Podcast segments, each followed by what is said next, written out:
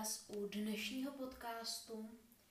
Dnešní podcast bude eh, trošku nezvyklý, protože nebude se úplně točit eh, kolem Dánska, i když vlastně eh, Dánsko bude tím pořád tím klíčovým tématem. Budu se bavit o dánském náboženství, takže dneska vám řeknu různé informace o dánských eh, kostelech eh, a poté také o luteránství, jakožto obecném, protože v Dánsku je právě za náboženství luteránství. Tak jo, můžeme se na to jít podívat. Jak už jsem již tedy zmiňoval,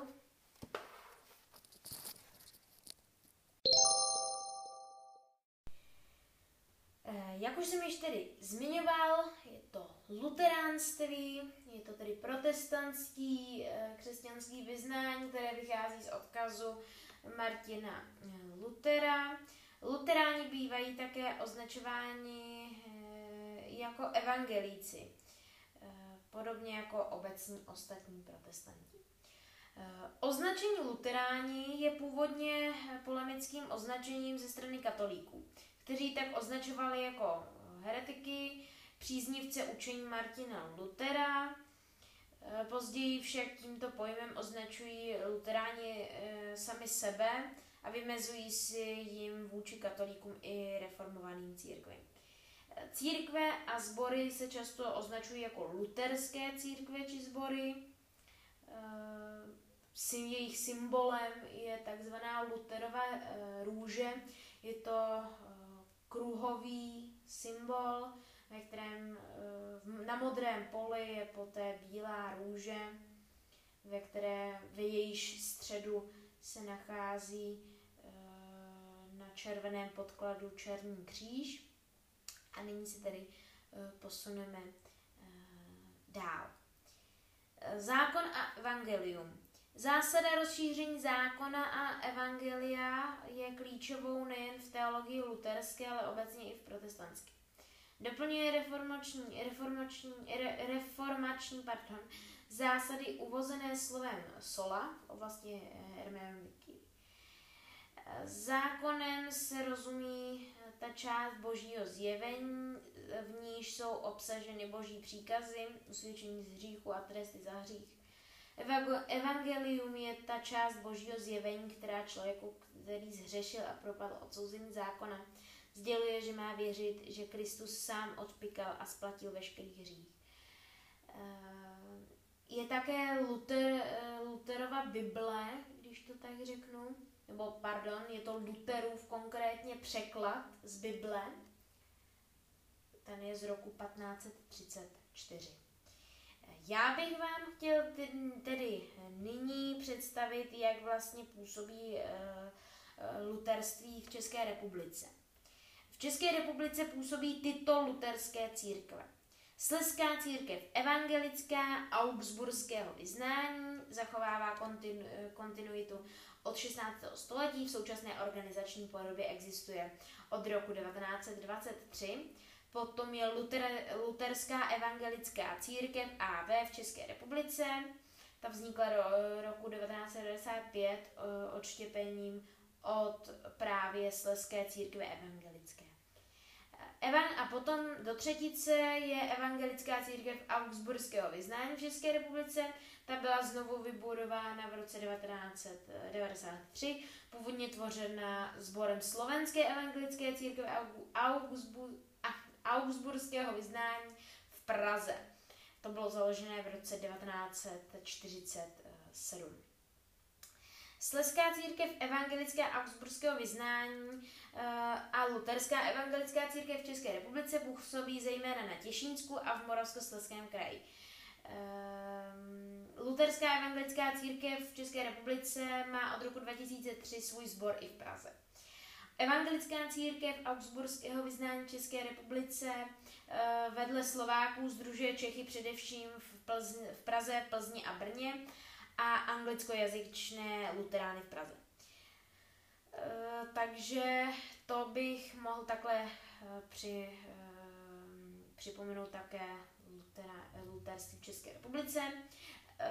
V důsledku činnosti se také myslím společnosti, jako jsou Talks of Faith, Vznikla to, vzniklo to v západních Čechách v 90. letech 20. století. Česká evangelická luterská církev, která dosud ale nemá status registrované církve, k luterství jakožto k jednou z, ze svých oficiálních zdrojů se hlásí i největší protestantská církev v České republice a to je Českobratrská církev evangelická. E, tak to by bylo tohle. Potom, kdybych se měl podívat na luterství ve světě, tak e, na této planetě je až 60 milionů lidí, kteří se hlásí k luterství a nejdynamičtějšími rostoucími e, luterskými církvemi jsou e, církve v Etiopii, Tanzánii a na Papuje Nové Gvineji. Luterství je státním náboženstvím Islandu. Nam, Nambie Namíbie má z afrických zemí největší podíl luteránů v obyvatelstvu a to je okolo 50%. Ve skutečnosti jednou jedinou mimo evropskou zemí, kde luteráni tvoří většinu. Eh, ostatní africké země s významnou luterskou populací jsou Etiopie, Madagaskar a Tanzánie. Indonésie je také domovem pro největší luteránskou populaci mimo Evropu a Severní Ameriku. A více než 4 miliony obyvatel vyznávají tuto víru.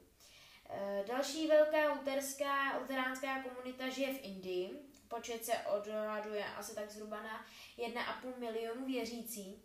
Menší luteránské komunity se také nacházejí téměř na všude na tomto kontinentu, včetně Číny a Malajzie. A právě kdybychom se měli podívat eh, na mapu, tak opravdu nejvíce najdete v té Evropě asi zhruba takže mm, takto. Významní luteráni. Tak uh, učitel také z Německa je to Filip Melanchthon, později také Martin Luther, uh, což je augustiánský, augustiánský mnich, kněz a univerzitní profesor. Ten, uh, ten také ten byl bohužel dne 31.10. přibyt na vrata kostela všech svatých ve Wittenbergu z 95 tezí. Eh, on. Martin eh, Chemnic eh, se svou prací o Tridentském koncilu se stal jedním z nejvýznamnějších luteránů druhé generace. Dále poté třeba Jiří Třaňovský, Paul Gerhard, jo, Johann Sebastian Bach, eh, Jan Kolár a třeba Richard Wurmbrand. Eh, je také důležité zmínit, že zde nemají ani moc jako papeže, nebo jak to mám nazvat, je to spíš uh, třeba Gerald, uh, pan Gerald byl bývalým prezidentem luterské církve. Takže tam mají takhle takovéto označení. Já se tedy teď aktuálně přesunu už více eh, do toho Dánska a to, eh, a to do eh, Kodaně, protože vám chci představit jeden kostel, jmenuje se Grundtvigskirke je to luterský kostel v Kodani tedy, byl postavený v roce 1940. Jde o jeden z mála příkladů sakrální architektury.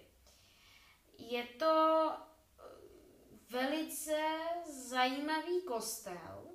Uh, při návrhu tohoto kostela se také um, architekt snažil skombinovat typické prvky dánských vesnických kostelů a primárním stavebním materiálem je tedy, jsou tedy žluté cihly.